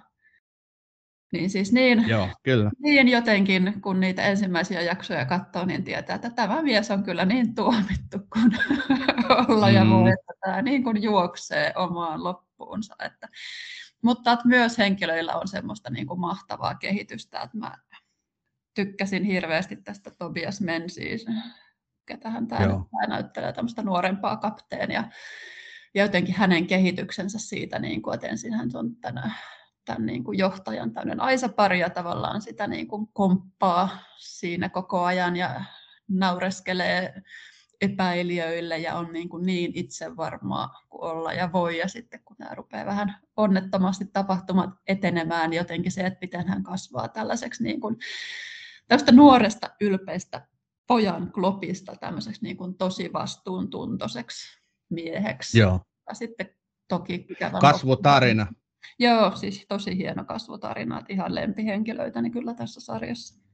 Mua kiehtoi tässä myös se yksi elementti, että tämä on niin elonjäämiskamppailu. Tämä on, äh, tässä jotenkin mielenkiintoisesti yhdistyy se sellainen historiallinen 1800-luvun lopun tällainen niin kuin kurinalaisuus sellainen, niin kuin, että vaikka sä olisit äärimmäisissä olosuhteissa kuoleman vaarassa, niin silti sinussa säilyy se sellainen niin kuin tietynlainen kurinalaisuus, että sä teitittelet edelleen sitä ylempää upseeria. Että tässä ei niin kuin panikoida sinne sun tänne, no toki tässä tulee myös sellaisia tilanteita, mutta kuitenkin se pysyy kasassa, sillä porukalla on johtaja ja vaikka tässä on niin kuin, tämä ei todellakaan ole mikään kaunis tarina ja mä luulen, että nyt sen verran ei, tai ei haluta spoilata, mutta se ei varmaan ole mikään spoilaus, jos sanoo, että ei tässä kenellekään kauhean hyvin käy. Niin, tota, tämä on kyllä niin hyvä. Tässä on siis hirveän monia tasoja, tätä voisi vaikka siltä kantilta katsoa, että onhan tämä tällaista niin kuin, tämän niin kuin valistuksen aikakauden ja tämmöistä niin kuin, tässä niin kuin teknisen teollisen vallankumouksen tällaista niin kuin, tavallaan ihminen, ihminen taistelee luontoa vastaan suurilla laivoillaan ja on jo niin kuin ampuma-aseita ja lääketiede on kehittymässä ja tavallaan niin kuin kuvitellaan, että voitaisiin haastaa luonto, mutta sitten Aivan. ei todellakaan pärjätä luonnolle. Tai että on tämä lääketiede, mitä se nyt siinä vaiheessa oli, mutta kuitenkin alkaa olla jo lääketiedettä eikä pelkkää puoskarointia, niin se ei kuitenkaan ole mitään sen edessä, että tämmöinen niin kuin vanhojen us, pakana uskontojen hirviö sitten täältä kuitenkin hyökkää. Ja sitten tämä hirviön hahmo on minusta myös kauhean kiinnostava, että tähän näytetään siinä alussa aika viitteellisesti, tai ne ensimmäiset kerrat, kun se vilahtaa pimeässä, niin siitä ei tavallaan oikein saa selvää, mikä se on. Se voisi olla myös jääkarhu. Ja sitten mm. lopussa, kun se näkyy kokonaan, niin sehän ei enää ole niin kauhean pelottava. Se on jopa vähän sellainen niin kuin lapsellinen. Mutta mun mielestä sen pitääkin olla semmoinen. Se ei tavallaan voi olla mitään ihan hirvittävän hirveää, koska oikeastaan se ei ole se niin kuin kaikkein hirvein asia tässä. Niin. Kaikkein hirvein asiahan Joo. tässä on, jos ne toiset ihmiset ja mitä ihmiset tekee toisilleen. Kyllä. Et jotenkin se, että se hirviö lopussa muuttuu jopa niin kuin sympaattiseksi, niin se on niin kuin tosi hyvä ratkaisu. Ja se on harvinaista, että TV-sarjasta elokuvassa ei epäonnistuta, kun se hirviö tuolla on niin kuin näytillä, koska se on liian usein niin, että sitten kun se hirviö tulee, niin se latistaa tunnelman, sä petyt siihen. Mutta tässä sarjassa niin ei onneksi käy. Et niin kuin sä mainitsikin, niin jopa tuntee niin sympatiaa sitä kohtaan, niin se on harvinaislaatuista. Eikä se, että muista tavallaan kun kaikkia panoksia ei niin kuin laiteta siihen hirviöön, että se ei ole olekaan ainoa, mitä tässä joutuu Joo, odottamaan. Että tässä joutuu odottamaan niin paljon muutakin, ja tavallaan se hirveys tulee just muualtakin, että tavallaan kaikki ei ole ollenkaan sen hirviön varassa. Tämä oli ehkä ehkä semmoinen sarja, että sä kysyit tuosta True Detectiven kohdalla, että onko se jotenkin inspiroinut mua tai onko se niin, onko mä jotenkin verrannut sitä ehkä omaan tekemiseeni tai, tai jotenkin käyttänyt sitä kirjoittamisessa, niin tietyllä tapaa tämä terror ei ehkä ihan mun nykyisen tuotannon kanssa osu, mutta jollain tavalla siinä on kauhean samanlainen asetelma kuin mun jossain vanhemmissa kirjoissa ja ehkä mun novelleissa – ei siis niin kuin juonen tasolta, vaan just semmoisen niin kuin, sen niin kuin to, toden ja semmoisen fantasian tasolta, että tietyllä tapaa, vaikka siellä on hirviö, niin sitä voi ajatella myös jollain tavalla vähän tämmöisenä metaforisena hirviönä. Ja että ne kauhut mm. tulee just hirveästi muualtakin ja jotenkin tämä tämmöinen sekoitus, että miten nämä ihmiset alkaa, niin kuin, mikä kaikki niihin vaikuttaa. Niihin vaikuttaa se pelko ja eristäytyneisyys ja ehkä se lyijymyrkytys ja ehkä kaikki tällainen. Niin se kaikki tuottaa tämmöisen ihmeellisen sekoituksen, missä se niin kuin hirviö sitten oikeastaan on vaan niin kuin symboli jollekin muulle, vaikka se esitetään ihan niin kuin todellisena tässä tässä niin kuin tarinassa. Et joku sellainen Joo. varmaan iski myös muuhun niin kuin tosi, tosi syvästi, että tunnistin myös ehkä jonkun semmoisen oman tapani kirjoittaa. Mä meinasin kysyä, kun sä mainitsit, että sä olit huippuvuorella, niin mä oon ymmärtänyt, mä en ole kyllä lukenut tätä Polaaripyörre-kirjaa, mutta se, minkä mä oon juonen kuvauksesta lukenut, että se sijoittuu sinne huippuvuorille. Onko näin? Joo, on. Mä 2018 elokuussa kävin huippuvuorilla ja vaikutuin kovasti, mutta oli kyllä jo ennen sitä ollut sen ajatus, että ehkäpä sijoitan kir- kirjan tänne. Polaaripyörät tosiaan kokonaisuudessaan tapahtuu siellä.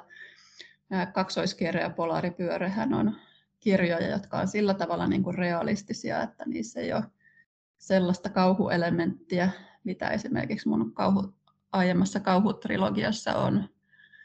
Mutta että toivon, että ne on myös pelottavia ja niissä tavallaan se kauhu tulee sitten jostain muusta. Mä ajattelen, että se aika paljon tulee tieteestä ja tieteen kautta seuratusta todellisuudesta. Meillähän on kyllä tämä meidän ihan omakin todellisuus täynnä kaikenlaisia kauhun aiheita. No niin, no se on ihan totta. Tämä on Batroom ja elämäni sarjat. Sitten viimeinen tässä sun listalla on Twin Peaks ja erityisesti kolmas kausi. Ja mä tietysti kiinnitin huomiota, että sä mainitsit, että erityisesti kolmas kausi. No joo, kolmannen kauden katselu oli vähän erilaista kuin ekojen kahden.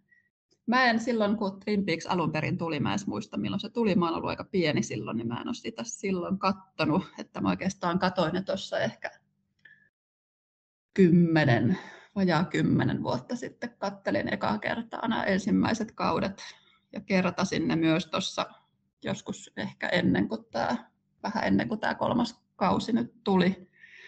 Mutta jotenkin oli hyvin erilaista tietysti katsoa tätä kolmatta, ja tämä oli myös sellainen tosi yhteisöllinen, että tämähän vasta olikin sellainen, tai siis kun lynchistä on kyse, niin siinä tietysti joutuu niin kuin kaikenlaisia symboleita ja merkkejä etsimään, että mitä hän tässä nyt tarkoitetaan ja mihin tällä nyt viitataan, mutta siis sehän oli semmoista niin kuin tosi, että mä luin ihan hirveän määrän kaikenlaisia spekulaatioita. Ja rupesin miettimään, että oikeastaan tämmöisen televisiosarjan, just vaikka Game of Thronesin tai tämän Twin Peaksin seuraaminen, niin sehän on vähän niin kuin varmaan vetoa johonkin samaan, samaan asiaan ajattelussa, mitä niin kuin hyvä salaliittoteoria. että siinähän joutuu niin merkkejä etsimään ja kehittelemään päässään, että mihin tämä voisi viitata ja mihin tämä liittyisi ja mitä tässä niin kuin ajetaan takaa. Joutuu jotenkin olemaan sillä vähän niin kuin vainoharhainen tavallaan miettiessään, että, että mihin tämä on menossa ja mi, mitä tässä niin kuin yritetään. Näkemään semmoisia niin irrallisia langanpäitä ihan kaikkialla ja solmimaan niitä mielenkiintoisilla tavoilla ja ajattelemaan, että ei ole olemassa sattumaa, että kaikki mitä siinä sarjassa on, niin kaikki jotenkin on osa jotain suurta kokonaisuutta. Ja ajattelen, että tämä on ollut vähän tästä salaliittoteorian kaltaista ajattelua ainakin mulla tämä kolmannen tuotantokauden seuraaminen, että oli kyllä niin sellaista intensiivistä. Ja, ja just niiden merkkien, merkkien etsimistä ja kokonaisuuden näkemistä merkityksellisenä. Että omalla tavallaan hyvin tyydyttävää toimintaa. Siis Twin Peaksin merkityshän on valtaisa, niin kuin TV-sarja elokuva maailmassa, ja David Lynchin tämä kulttisarja, niin vielä nykyäänkin pidetään yhtenä kaikkia aikoja parhaimpana, ja, ja, ja mä oon nähnyt useita kertoja ne kaksi alkuperäistä kautta. Siinä on jotain sellaista, mitä ei mitä mikään muu sarja ei ole koskaan onnistunut tekemään. Se, se tunnelma ja kaikki niin se on niin omanlaatuisensa. Siinä on niin kuin vahva omanlaatuinen kädenjälki. Mutta kun mä aloin tätä kolmatta kautta katsoa, mä muistan kuinka paljon sitä hehkutettiin ja mulla oli vähän sellainen olo, että, että mä odotin sitä innostuneena, mutta sitten samalla vähän niin kuin pelokkaana, että mitenköhän on. Ja kyllä mun täytyy ihan reilisti sanoa, että mä katsoin kaksi jaksoa siitä kolmannesta kaudesta. tämähän tuli 2017 tämä kolmas kausi, niin mä ajattelin, että ei, mä en katso tätä loppuun. En ole edelleenkään katsonut, vaikka monet on sitä jopa kehunut, että se on kuitenkin tosi hyvä. Niin sen takia musta on niin hirveän mielenkiintoista kuulla, että jos sä vertaat niin kuin, niihin kahteen klassiseen kauteen niin tätä kolmatta, niin miksi se sitten osuu sulla niin kuin sinne parhaimpaan päähän? No siis ihan ensimmäiseksi täytyy jotenkin sanoa, että kun puhuu Twin Peaksista, niin ei siitä voi puhua samanlaisena sarjana kuin puhuu jostain muusta. Että eihän ne, ne jotenkin on niin omassa kategoriassaan, ei niissä ole pyrkimystäkään semmoiseen selkeyteen tai jatkuvuuteen tai mihinkään Joo. uskottaviin henkilöihin tai edes niin kuin ehjiin henkilöihin. Nehän niin kuin on jotain ihan niin kuin toisenlaista toteutusta, että eihän jotenkin pitää katsoa toisella tavalla ja pitää odottaa ihan erilaisia asioita. Tässä oikeasti käsittelisi Twin Peaksia samalla tavalla, mitä me käsiteltiin vaikka tota terroria, niin siis Twin Peaks olisi ihan niin kuin paskaa. Eihän niin kuin niissä ne henkilöt on niin ihan tosi huonosti tehtyjä ja huonosti näyteltyjä ja kaikkea. Ja siis se on jotenkin oma maailmansa. Ja sitten toisaalta on hassua, miten kadehdittu maailma se on, että hirveän paljonhan käytetään täkyinä vaikka kirjojen takakansissa, että muistuttaa Twin Peaksia tai jotenkin Twin Peaks-mäinen tunnelma jo sarjoja. Ei ne koskaan niin kuin, yritä ole niin kuin mitään sinne päinkään. Totta. Mä jotenkin näin sen kolmannen tuotanka, tuotanka, tuotantokauden, että se oli tavallaan sellainen niin kuin selitys niille kahdelle muulle. Se tavallaan näyttää jollain tapaa, mistä asiat saa alkunsa minkälaisiin ne niin kuin liittyy. Ei se ollut sellainen niin kuin juonellinen. Siinä on ihan sellaisia ufoja jaksoja. Nyt en edes muista, mikä se yhden jakson numero on. Mä muistan, että katsoin sitä puolisoni kanssa ja hän nukahti jo siinä heti alkuvaiheessa. Ja mä taas ymmärsin jakson katsottua, niin että tässähän niin kuin selitetään, että mistä kaikessa on kysymys. Mulla on sellainen olo, että tavallaanhan Lins on noissa Twin niin hän on halunnut luoda sellaisen niin kuin oman mytologian Yhdysvalloille, mitä tavallaan Yhdysvalloilla Joo. ei ole ollut. Totta kai siellä alkuperäiskansoilla on omat vahvat mytologiansa, mutta tavallaan sille niin kuin nykyisellä valtaväestölle, niin sehän on tavallaan niin kuin hirveän nuori kansakunta. Ja ei heillä ole ollut sellaista jatkuvuutta, joka, jonka kautta tai semmoista menneisyyttä ja esihistoriaa ja historiaa, jota kautta mytologiat syntyy. Ja musta tuntuu, että Lyns tavallaan sitä synnyttää, että se kun sitä kolmatta kautta, niin siellä on niin kuin tavallaan ydinpommit, atomipommikokeet, tämmöiset CIA-salaliitot ja tekemiset.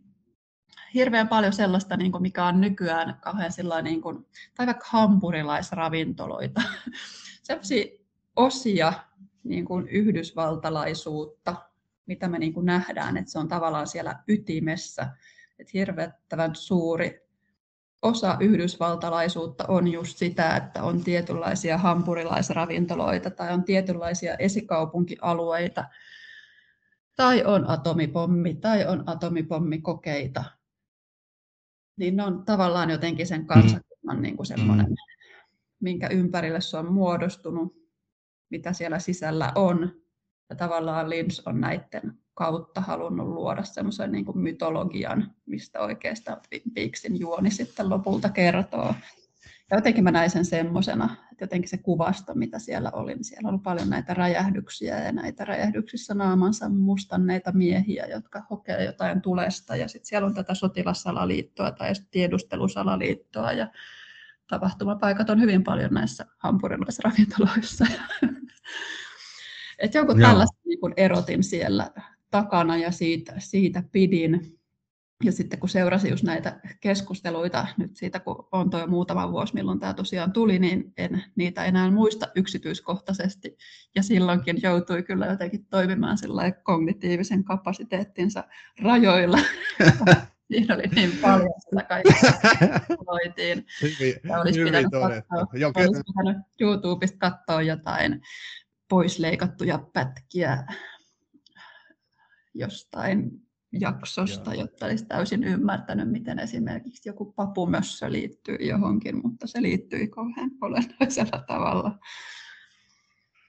Tosi mielenkiintoista kuvausta. On tämä, niin, tämä on surrealismia. Jos näin ajatellaan, että, että, että jos kun katsoo Twin Peaksia, niin se on vähän sama kuin katsoisi jotain Salvador Dalin taulua, että kääntää päätään ja yrittää niin päästä sen taulun sisälle. Että Joo. niin kuin tässä on se sama, sama Joo. ulottuvuus. Tässä tota, Twin Peaksin kattomisessa se vaatii ihan erilaisen niin kuin, tavan katsoa ylipäätään TV-sarjaa. Että eihän, niin kuin säkin mainitsit, niin eihän tässä ole alkua, keskitietä eikä loppua, semmoista selkeät rakennetta, vaan tämä on niin kuin säteistä ja, ja sinne sun tänne ja, ja täynnä Joo. metaforaa ja väriä. Ja... Joo, ja semmoista niin kuin, että assosiaatioiden voimalla Kyllä. siirrytään niin kuin, kohdasta toiseen ja välillä ihan varmasti niin kuin, tarkoituksella pitkitetään ja tehdään jotkut tylsä kohta, että ihmiset tippuisi kärryiltä ja vaan tosi fanit jaksaisi olla mukana. Mm-hmm. Ja siis nimenomaan surrealistista siinä, että tavallaan liiotellaan asioita, nostetaan kummallisia yksityiskohtia näkyviin ja sitten ne tavallaan reunoilta alkavat valua tai muuttuvat niin kuin epärealistisiksi, että siis tosi toistoon perustuu ihan hirveän paljon ja siihen, että kun toistetaan, niin lopulta sitten varioidaan jotain kohtaa. Että siis ihan puhuttiin Kyllä. Game of Thronesin kohdalla, että täytyy opetella vähän erilainen tapa katsoa, ettei liikaa kiintynyt kehenkään hahmoon, niin tässähän niin kuin potenssiin sata joutuu opettelemaan erilaisen tavan katsoa, että ihan tätä niin kuin pidäkään yrittää katsoa eikä tuomita samalla tavalla kuin muita sarjoja. Todellakin. Onko sulla Twin Peaksissa jotain, mitä sä olet halunnut tuoda kirjoihisi? No ehkä just tämä tämmöinen kokonaismytologia. Sitä mä niinku kyllä ihailen, että mä näen, näen sen aika vahvana määräävänä tekijänä tuossa Twin Peaksissä. Että tavallaan Lynchillä on mielessä niin kuin kokonais kuva, kokonaismytologia siitä maailmasta, jossa nämä kaikki tapahtuu. Että vaikka se on tavallaan olevinaan meidän maailma, niin ei se ihan täsmällisesti ole. Ja jotenkin minusta ylipäätään hyvän sarjan tai elokuvan tai kirjan erottaa siitä, että sillä tekijällä selvästi on joku sellainen kokonaiskuva siitä, että minkälainen maailma tämä on, mitkä täällä on merkityksellisiä asioita ja mikä just on se sellainen niin kuin mytologia siellä takana. Et sitä mä ihailen ja sitä mä oon jotenkin yrittänyt joissain asioissa toteuttaa. En tietysti ollenkaan samalla tavalla kuin Lins. No ehkä sen haluaisin, että mä oon kyllä joskus, mulla on yksi käsikirjoitus tekeillä, missä mä oon kopioinut jotain juttuja. Ja yksi on se, miten varsinkin tuossa kolmannessa, kolmannella tuotantokaudella Twin Peaksissä, niin siinähän on sähkö hirvittävänä tärkeässä osassa. Siinä on paljon sähkölinjoja asiat jotenkin tuntuu siirtyvän sähkölinjoja ja sähköjohtoja pitkin.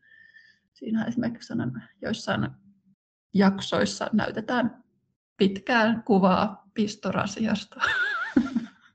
Ja sitten sitä katsotaan sitä pistorasiaa siinä ja, ja, ja ehkä siinä sitten jotain tapahtuukin tai sitten ei. Ja jotenkin ihastuin, ihastuin siihen ajatukseen, että asiat kulkee sähkölinjoja pitkin. Niin se on yksi sellainen yksityiskohta, mitä on yhteen kirjaan tuomassa. Loistavaa. Twin Peaks on myöskin yhden Bathroom-podcastin jakson aiheena, ja sinähän meillä oli vieraana toimittaja Joonas Alanne, joka on aikamoinen David Lynch-tietäjä. Et kuuntelijat, kuunnelkaapa se jakso. Tota, hyvä. Tämä oli aika monta. Seitsemän loistavaa sarjaa. Sen verran haluan mainita, että tuossa äsken ei tullut kerrottu, että The Terror on siis Primilla katsottavissa. Joo. Ja siinähän on kaksi kautta tällä hetkellä, joka on myös antologia, eli eroaa. Ja se nimenomaan on se ensimmäinen The Terror, mistä me Tiinan kanssa keskusteltiin, mutta Primilta löytyy ja, ja tota, Twin Peaksin kolmas kausi taitaa löytyä edelleen HBO Maxilta sieltä, sieltä katsottavissa.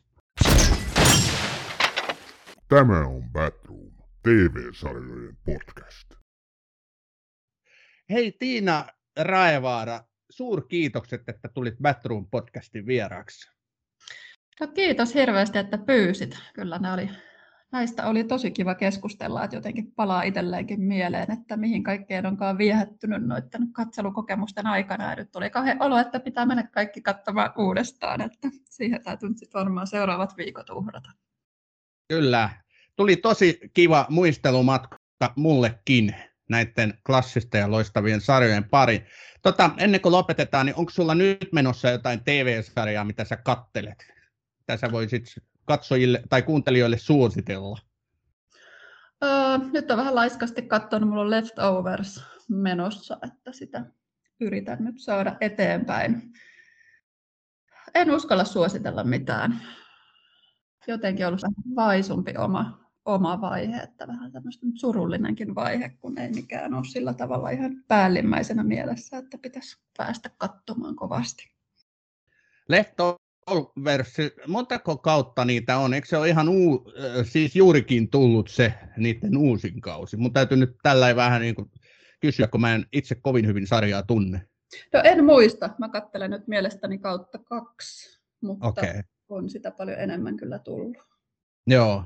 Mä sitten taas haluan suositella Succession-sarjan kolmatta kautta, joka on tullut nyt kokonaisuudessaan HBO Maxiin, että näähän julkaisi sitä yksi jakso per viikko, ja mä en tykkää sellaisesta, mä haluan katsoa kokonaan, ja mä katsoin sen sitten muutama sillassa, että Succession on yksi parhaista TV-sarjoista, mitä tällä hetkellä on olemassa. Mä suosittelen lämpimästi kaikille kuuntelijoille. Batroomista löytyy Successionista jakso tuosta viime keväältä, Onko sä Tiina Successionia katsonut?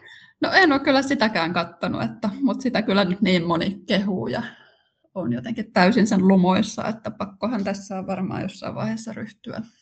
Joo, se on semmoinen Dallasin 2.0-versio.